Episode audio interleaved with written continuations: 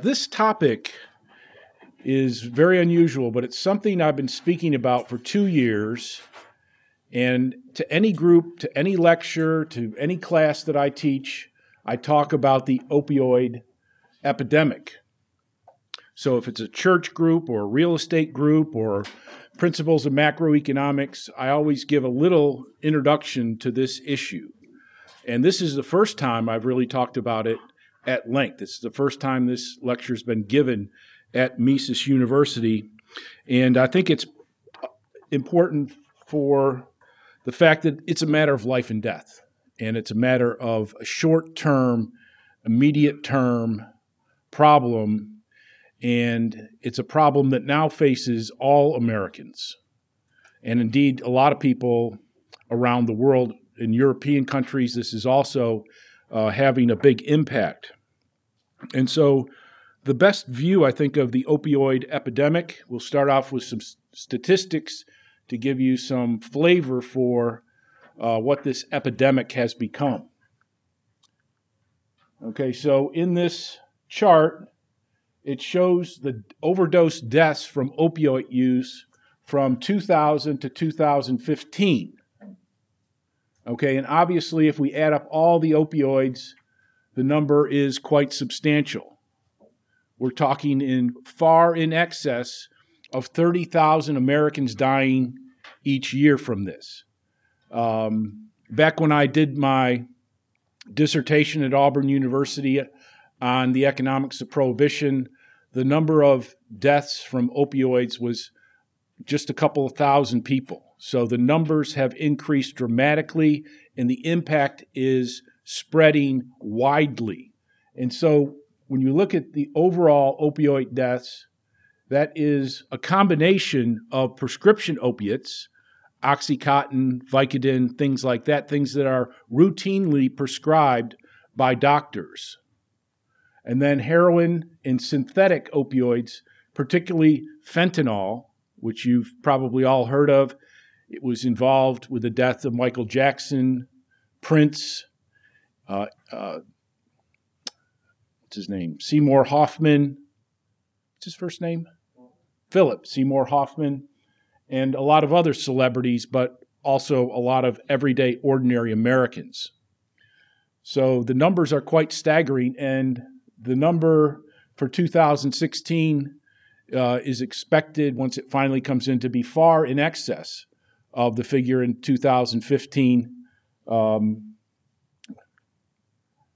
but before we get into this in detail, I want to just mention to you the pain epidemic in the United States.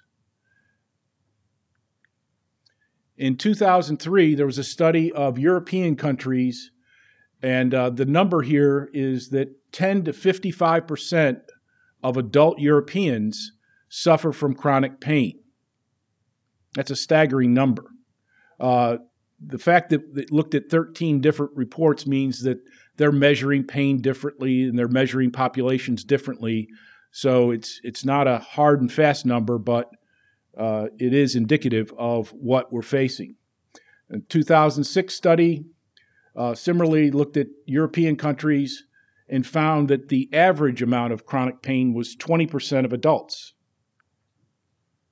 2011 a study found that 116 million Americans suffered from chronic pain. And this is really staggering. When I was a child, a teenager, it, chronic pain was not much of a major issue. And there's no studies recently, but what I did was I looked at the number of Google hits for chronic pain in 2011, 2012, 2013, and so on and I found that the number of uh, hits for chronic pain in 2011 jumped, doubled in 2016 from 13 million hits in 2011 to 26 million hits in 2016. So far in 2017, we've exceeded the 26 million hits on Google. So this is something that is kind of exploding but off the radar map. And I have no answer for the idea of what's causing all this chronic pain, but it's something that is very unusual. Opioid prescriptions. This is data from 2012. Um, the yellow states, uh, there are 52 to 71 prescriptions written for 100 for every 100 people. That's an enormous amount. Even if an individual is only is responsible for 12 monthly prescriptions, it's a huge figure.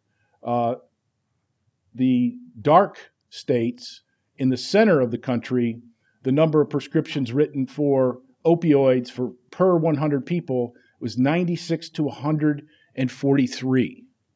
I saw a report earlier this year that the state of Alabama uh, last year was 149 prescriptions written for every 100 individuals. So there's a lot of pain out there, and there's a lot of opioids being prescribed, and there's a lot of people dying from that. Fentanyl, which I mentioned earlier, it's a synthetic opioid. Um, the number of mentions in law enforcement circles for fentanyl, usually an overdose uh, situations, was very, very small, just a matter of a few hundred uh, prior to 2010. And then in 2013, we saw the number jump tremendously. And uh, it is widely known now that a lot of fentanyl is being illegally imported into the United States by China, by pharmaceutical and chem- chemical companies in China. The face of the heroin addiction problem has changed dramatically. In the 1960s, when the heroin problem first emerged in the United States, became public notice, uh, the face or the image of the heroin addict was that of the inner city urban junkie uh, or Vietnam vets who took up the habit fighting the Vietnam War and brought it back. And when, that's when we saw an explosion of heroin addiction in the United States. So in the early years, it was mostly inner city minority, minorities, and Vietnam vets. Later, that has changed so that older African American men is a big group, uh, more suburban use, uh, but the statistics are still dominated by young minority men. Today, the fastest growing component of this problem is quite unlike what it has been historically. Now the problem has moved out into rural areas, to places like uh, little cities that are coal mining cities or fishing villages in Maine, uh, very unusual places and locations for the heroin epidemic to sort of explode in unusual ways. As you saw, the opioid prescriptions were heavily concentrated in the central part of the United States. So, what's the cause? Well, if you read the media about this epidemic, they'll trot out the usual suspects the suppliers on the supply side, the drug dealers, the smugglers, the cocaine cartels, and all that, that they're responsible for it and that we need to squash the supply side of this market. There's also the demand side. It's these drug addicts, it's the addictive uh, capacity of these drugs that is responsible for the problem. Of course, we have the gateway theory of drugs, which is important to know about, which suggests that if you try marijuana, you're ultimately going to end up dying from a heroin overdose. Now, this theory has been completely debunked by about four or five different disciplines that there's no physiological reason why you'd suspect that marijuana use would lead to heroin overdose. There's no sociological reason that marijuana use would lead to heroin addiction. Um, there's no chemical reason. Um, there's real. There's really not an economic reason why in a free market, marijuana consumption would lead to heroin um, use and addiction and so forth. Um, So the gateway theory has been completely debunked, although it's still um, very popular in the media. Uh, crack babies, totally debunked just recently on Mises.org, um, is totally a fabricated story in order to sell copies. Um, but nonetheless, law enforcement, criminal justice, the media, they all point to this gateway theory as a way of explaining away the problem. Of course, the free market is blamed. Even though the free market isn't in play here, experts will, uh, you know, just say, oh, well, it's the free market's fault, just like they do on so many other occasions. They don't have a real explanation, so they resort to these types of explanation.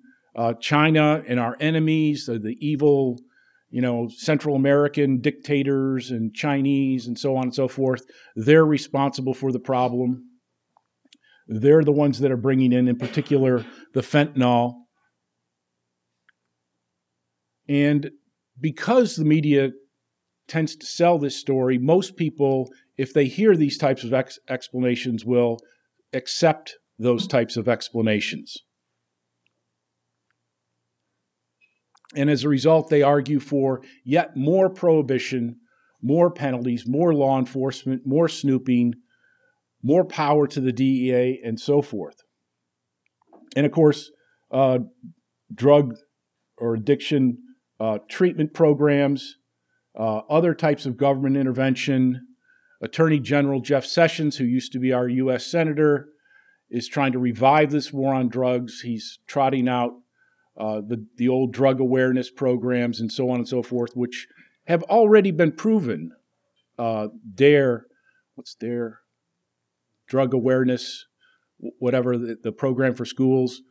The studies of that program found that the program actually encouraged students to try drugs. And yet, it's still thought of as a way to solve the problem. Now, the real reasons, I'll just list them here and then we'll come back and uh, flesh them out a little bit. And I'm hoping to leave plenty of time here uh, for questions and answers uh, because this is a topic that is not talked about and written about in a scientific way. So I would really appreciate all of your input into this discussion as well. Okay, opioids opiates, uh, they are dangerous. They are addictive. There is a reason to be very cautious and to avoid these things if at all possible, even the prescription versions. The prescription versions on their own kill a lot of people.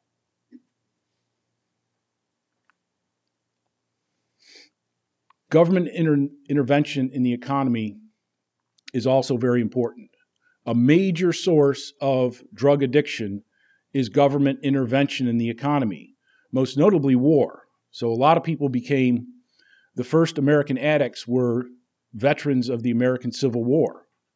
For example, they had injuries, they had amputations, they had real pain, um, and not to mention the horrors of war that they uh, suffered through. Uh, you can imagine going into battle back then with everybody your age from your county back home, whether you're north or south. And in a particular battle, you may be the only one out of a hundred who survives intact as a result. Um, but government intervention in the economy, uh, you'll learn this in some of your other classes. Every time government creates a monopoly position in the economy, no matter if it's for doctors or lawyers uh, it doesn't really matter. They're creating monopolies all over the place, right? Most industries in the U.S. have some kind of monopoly power built into the structure of their industry. That means there's fewer of them, and that means people who otherwise would have been in those industries producing goods and services in the economy, they don't have a place in that industry. That means that they have to go to a less desirable occupation, a less desirable space in the economy. And as they go into those spaces which are don't have monopoly power, wages and returns in those industries are depressed, they're decreased. And so there's a natural part of our economy um, due to government intervention where the returns and the wages and the incomes are artificially suppressed due to government intervention. And then there's the iron, the iron law of prohibition. The iron law of prohibition, which we'll, we'll get more to, um, is basically whenever you prohibit something such as drugs and alcohol, you make them more potent and more dangerous. Okay, so that's a very real reason why this is a very big problem. But most importantly, what's causing the epidemic today is that drug companies and the American Medical Association have changed the prescription guidelines for pain medication. So, only in the last few years has it typically been the case that normal, average, ordinary people who go into the, to the doctor's office for a medical problem, they're routinely prescribed opiates such as Oxycontin and Vicodin, whereas 10 years ago, they wouldn't have been prescribed addictive opiates. They would have been prescribed ordinary painkillers like prescription strength Motrin, for example. I had a, um, a minor medical problem about 10 years ago.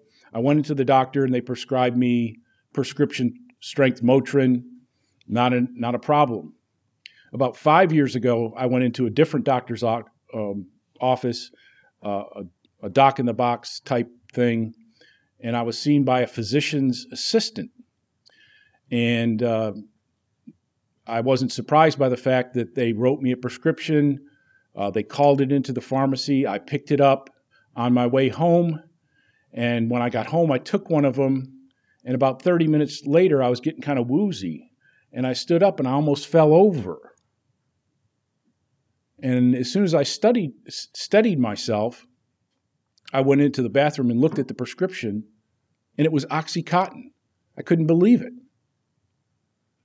I could not believe it.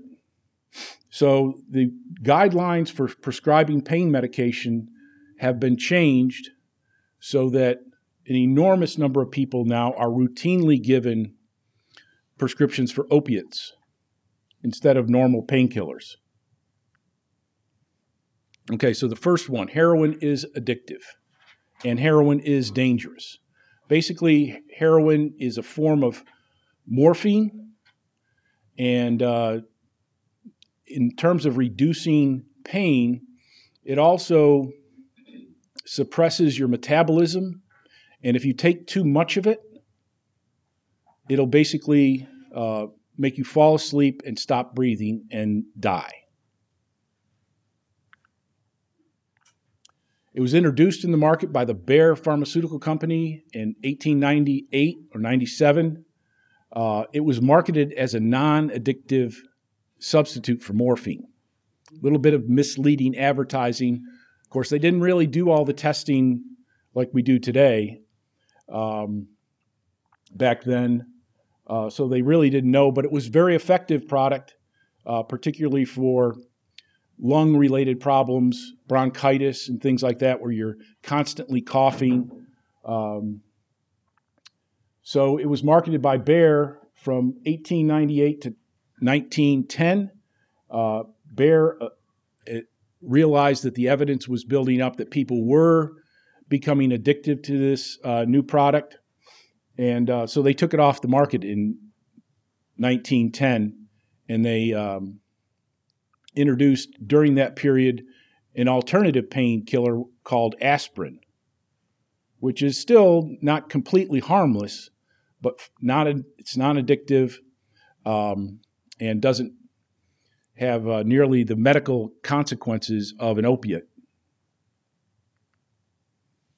And then shortly thereafter, in 1914, the Harrison Narcotic Act came into play and made heroin, morphine, cocaine um, and a variety of other drugs and similar substitutes illegal.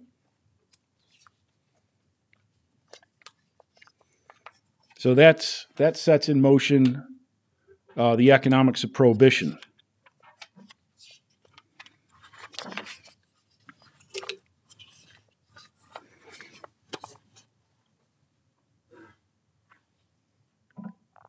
Second reason that I mentioned is government intervention in the economy. Uh, war is a big cause. I mentioned the Civil War. I also mentioned the fact that Vietnam vets came home uh, smoking pot and taking heroin, basically. Uh, and more recently, wars in Afghanistan and Iraq uh, have again big cause of prescribing opiates, using heroin, marijuana, and so forth uh, as a result of their injuries, which are very severe in many cases, as well as the post traumatic stress syndrome. And then government intervention in general, all sorts of monopoly privileges, creating restrictions in some industries, transferring resources to other industries, and suppressing wages and returns in those industries. Okay, so if you're on the outside uh, of having a, the positive benefits of government intervention and you're on the negative side of that, that means you're an individual who is paying the higher prices to the professionals in the privileged industry, and your income is much lower. Okay, so it it benefits some people, but that means the other people get lower incomes and they have higher prices to pay. The worst off in that second category of people find themselves uh, in a position where they need some kind of release. They need some kind of relief uh, they need some kind of escape. And so drugs in general provide that release, uh, that escape from uh, the terrible rigors of being in that kind of position in the economy where you're on the outside paying higher prices and getting lower incomes. And so we find the opioid, um, traditionally, we find the opioid addicts uh, coming from those circles of society.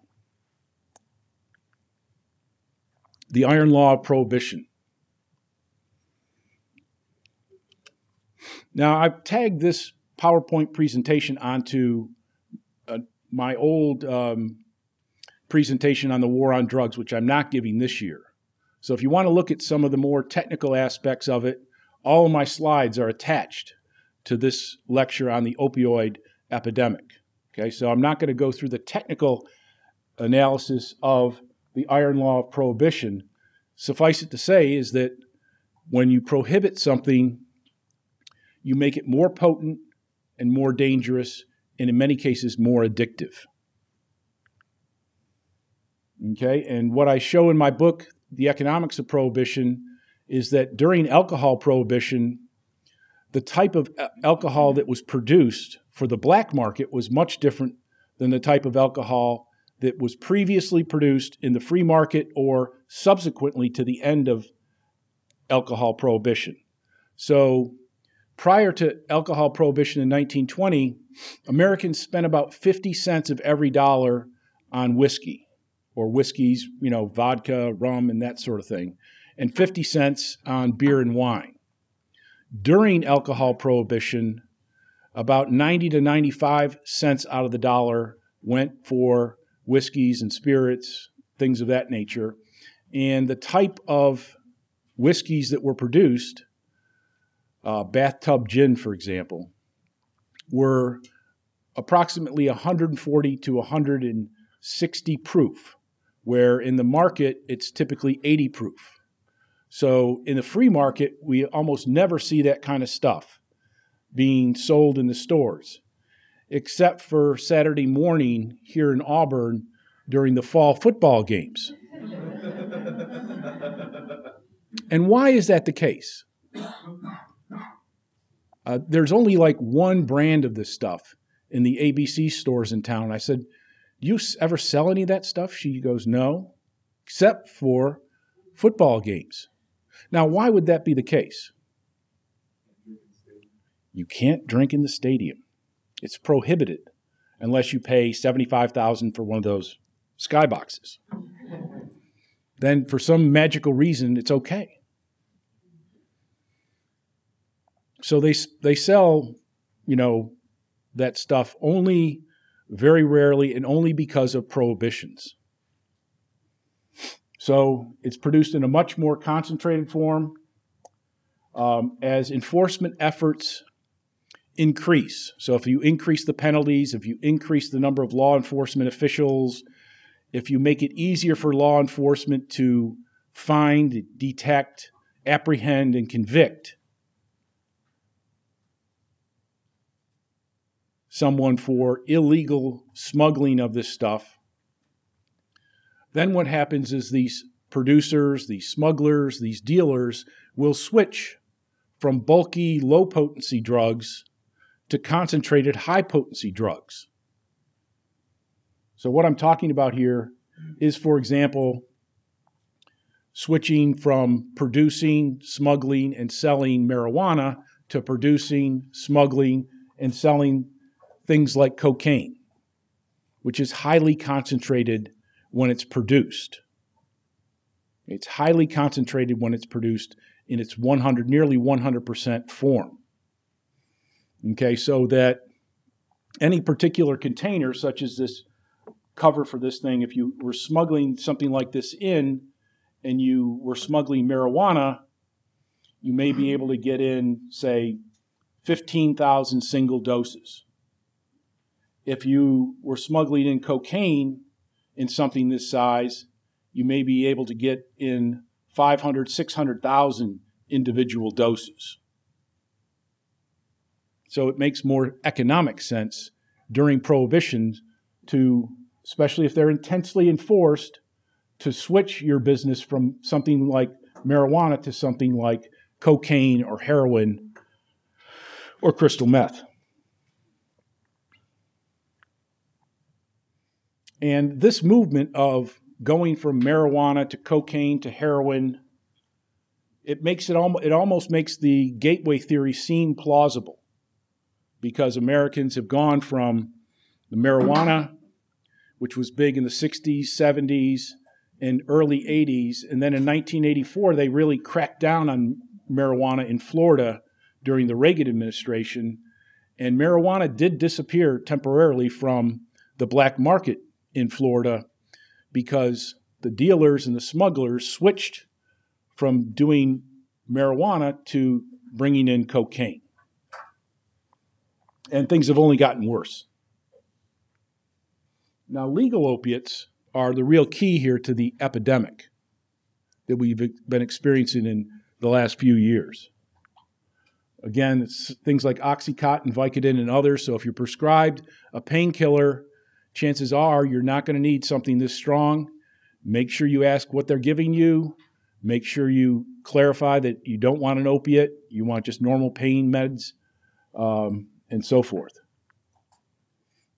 The reason for the switch is that big pharmaceuticals that produce these drugs um, have been influential in setting new guidelines, the guidelines which now encourage doctors to prescribe opiates um, for minor things. So if you're a fisherman and uh, in Maine and something, you know, you fall off the boat and break your arm, uh, they'll prescribe you opiates. If you're a coal miner and something crashes down on your shoulder and you have a separated shoulder, they're going to give you opiates. Uh, these new guidelines encourage their use by doctors. And basically, the big pharmaceutical companies, there's a committee that's in charge of setting prescription guidelines. And uh, the pharmaceutical companies have been gaining favor with individuals on this panel. And they do that in a very typical way that they do everything else. They provide grant money to these doctors, they provide travel money to, for them to go to conferences and give their papers, their research findings to other doctors, um, and other ways in which uh, the pharmaceutical companies can gain favor uh, with doctors in general, but in this case, uh, a select number of doctors who are in charge of writing and rewriting these prescription guidelines. It's legal what they're doing, but it's unethical in my judgment. Okay, so physicians are encouraged to follow these guidelines. Uh, the DEA oversees the prescribing practices of doctors to try to identify people who are just writing, you know, prescriptions for opiates uh, for money, so that they found certain doctors uh, have been prescribing 100 times more of these opiate prescriptions than the average doctor. Uh, and so, because the DEA is overlooking this whole process, doctors know that they're being scrutinized, and therefore that encourages them to follow these guidelines, even if they don't like it, even if they don't think it's the right thing to do. So that typically painful injuries are now treated with these opiates. So if you break your arm or you separate your shoulder, you're given a 30 or 60 day prescription for these things uh, to take them multiple times a day. Uh, but when the injury heals, when the arm is fixed, when the shoulder is fixed, of course, the doctors can't continue writing these prescriptions. So it's you only get these prescriptions in the short run, typically. And as a result, a certain percentage of these people become addicted. Now, when the original, when the guidelines were announced, um, we found that so far there have been over 250 citations within this uh, area of research to a letter to the editor to the Journal of the American Medical Association. This letter was written by a research assistant who was involved with a study of 40,000 people who went into a hospital and were given at some point opioid pain medications.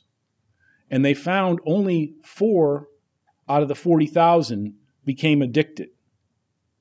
And so this was a one paragraph letter to the editor written by a non PhD, non MD research assistant about the findings they found for short term. I mean, how long are you going to be in a hospital after all? Two, three, four days, maybe a week, uh, typically. So, with medical supervision, short term, very few people become addicted. But if you're taking opioids three or four times a day for 30 or 60 days, the percentage of people who become addicted apparently is much higher, much higher than one one hundredth of 1%. So, with legal opiates alone, 50, 15,000 people died in 2015. We think the figure is going to be much higher for 2016 and 17. Non legal opiates or illegal opiates. So, as we throw thousands and thousands of people through this new pain regime, med- pain medicine regime, a certain percentage are going to become addicted.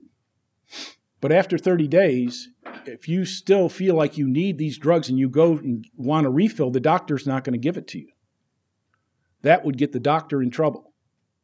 So if you've become, if you're one of the people who becomes addicted during the 30 days of your prescription, what are you supposed to do at that point? Go cold turkey? It's dangerous and it's extremely hard to do people have actually died from trying to go cold turkey from heroin addiction. You almost need to be under medical supervision to do that kind of thing. So it's not a great option, in other words. Could go into an addiction treatment program. The problems with that are many, they're very expensive, not necessarily covered by insurance. Uh, you have to go without your job and your income for 30 days unless your company is going to cover that. And they're not all that successful. Because typically, drug addicts, whether legal or illegal, face a lot of problems simultaneously. They have an economic problem, they have a sociological problem, They have family problems. They have psychological problems. It's really hard to cure that whole mess in 30 days of drug treatment.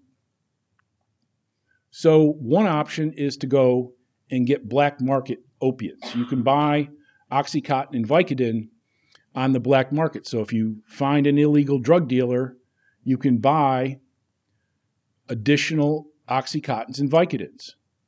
The problem with this is that sometimes an Oxycontin pill will be $5, sometimes it will be $25. So, very high prices. Um, the supply of these things are uncertain. The market is very thin, and so the market may totally dry up in an area within driving distance for yourself. And as a result, there's uh, price spikes in this market for illegal black market Oxycontin and Vicodin. And so this leads us down this path to black market heroin, which very often is actually cheaper than black market Oxycontin and Vicodin. And you already know a dealer because you've been buying these illegal Oxycontins and Vicodins. So you're already locked into this black market. And as a result, a lot of ordinary people like coal miners and school teachers and fisher people um, find themselves. These are people who would never, ever, ever consider buying black market heroin. People like preachers, people like grocery store owners.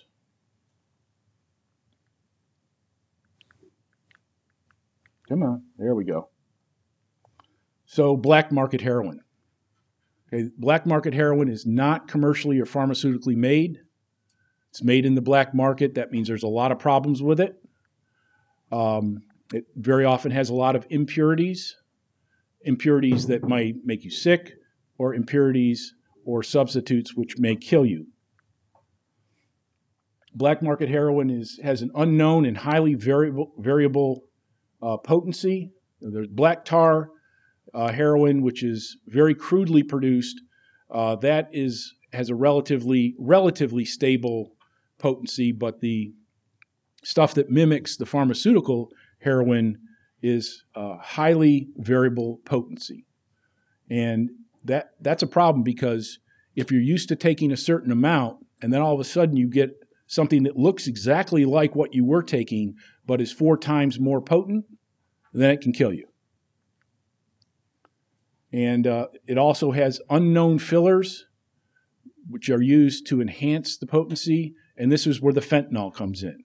So a lot of people who are heroin addicts, they're used to the heroin, they know the dose, they know the dealer. All of a sudden, something comes through with fentanyl in it, which is considered by some to be as much as 100 times more potent.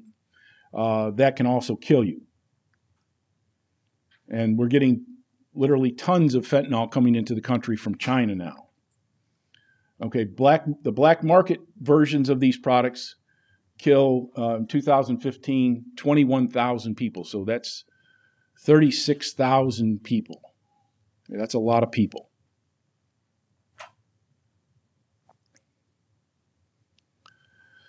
Solutions. Well, people from the right wing side of the political spectrum have a recommendation. They essentially want to lock these people up for their own good Of course, that usually doesn't help very much.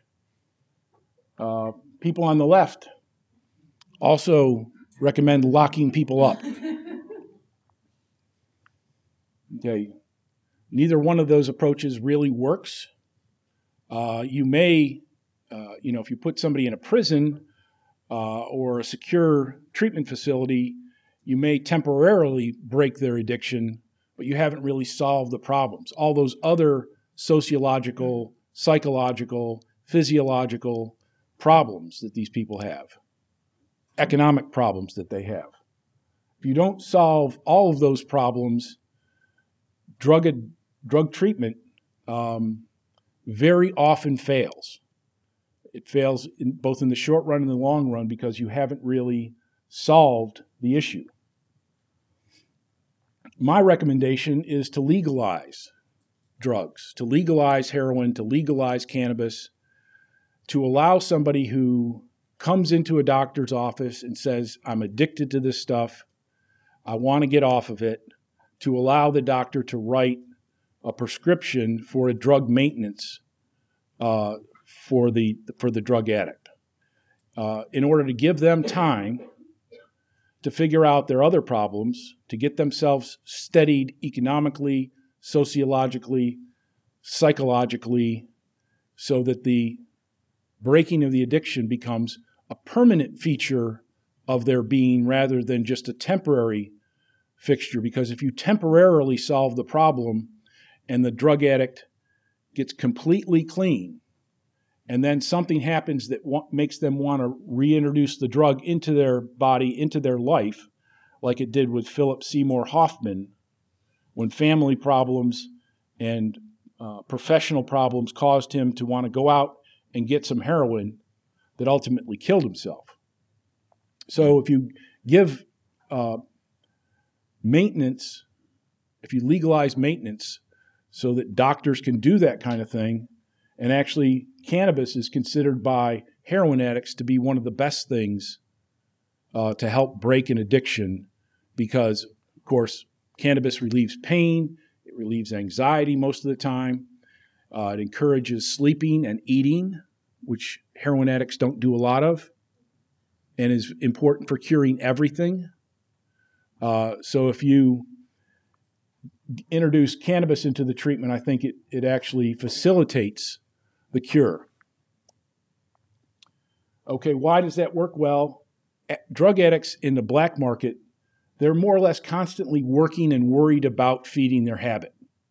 Okay, so it's it's almost a full time job uh, to to get and maintain the money and the drugs necessary to maintain the addiction.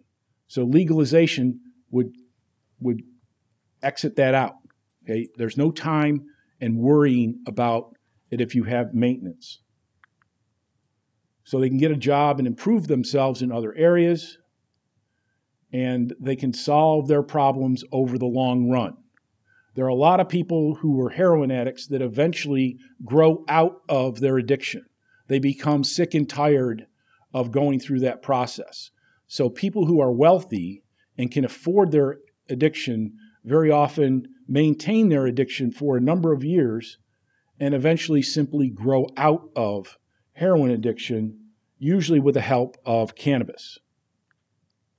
So, in conclusion, this is a real and deadly epidemic. Um, it's largely caused by prohibition, the black market, and the pharmaceutical companies. Uh, legalization, I think, would be of great help in reducing these problems.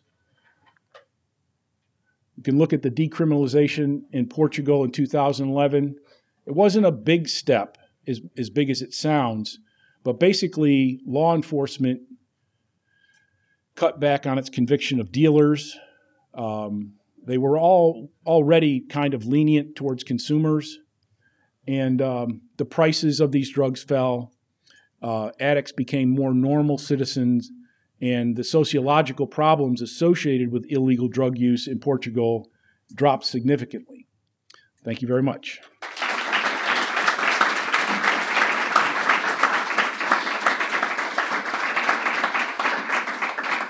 Thank you very much. We've only got two minutes for questions, but i have got office hours this afternoon, and I'll be out there at lunch too. In the back. What's your position on the concept of prescription? Uh, is that not a Conscription?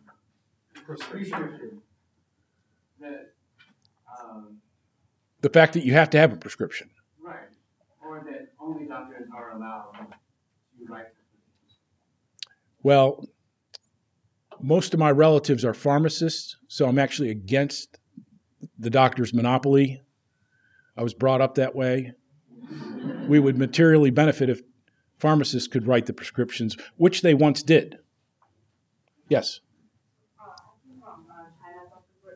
And so the Chinese perspective on this whole issue is that uh, the Western world is not hard enough on drug addicts and especially drug dealers. So recently, the Communist Party had a public execution of drug dealers, and it received massive outpour of support from like uh, like uh, everywhere. China, there people are like praising it on social media, saying it was a, it was a wonderful thing because you know it destroys the uh, incentive and the wish of ever participating in such a uh, immoral and horrendous activity. Yeah, I know. I, What's your response to, to this sort of mindset? A lot of people think America, even, people inside America, don't think the government is hard enough on, on Yeah, that's that's very true. It's it's a result of ignorance. Uh, they're doing the same thing in the Philippines right now. They do the same thing in Iran and, and other places, um, and it's a result of ignorance. They think that, like uh, on my one of my original slides, that the supply side is responsible, and that somehow you can smash the supply side and that gets rid of the problem. Uh, that's never ever really worked anywhere. Um, you you because the because of the profit motive and the profits in illegal drugs, you can eliminate all the suppliers you want, and more people will come in to flood that market. And I think traditionally the Chinese have been um, much more accepting and caring for the addicts themselves, uh, and they they want to see everybody being productive and contributing. So they want they want to get those addicts back on their feet. Last one. Uh, friends uh, talking here, they confirm some of your issue about there being a supply push from pharmaceuticals and the doctors. But the more significant issue is the demand pull. Yes. Right, That now patients are allowed to post on the internet, how do I like my doctor? The doctor doctor's not instantly cough up all these opioids, you get a bad review, and that does all that kind of nasty stuff. So there's a huge demand pull. Yes. And if you legalize these things, that demand pull no longer gets moderated by the doctor. That's right. That's absolutely correct. That's why I put in that unusual slide right up front about the pain epidemic because Americans are in enormous numbers suffering from chronic pain, which is, in my mind, very poorly understood. Well, I certainly know my doctor friends say it's not so much we have chronic pain, that what, what people claim as chronic pain has shifted over time. It's a cultural change, not a medical one. The pain you simply used to grab your shoulder and say, ow, I'm going to stoic my way through it, now it becomes, I'm uncomfortable, give me drug stop. And that's a cultural shift, not a medical. I agree with you, uh, 100%. It's there's something phantom about this pain epidemic in my mind. Thank you very much.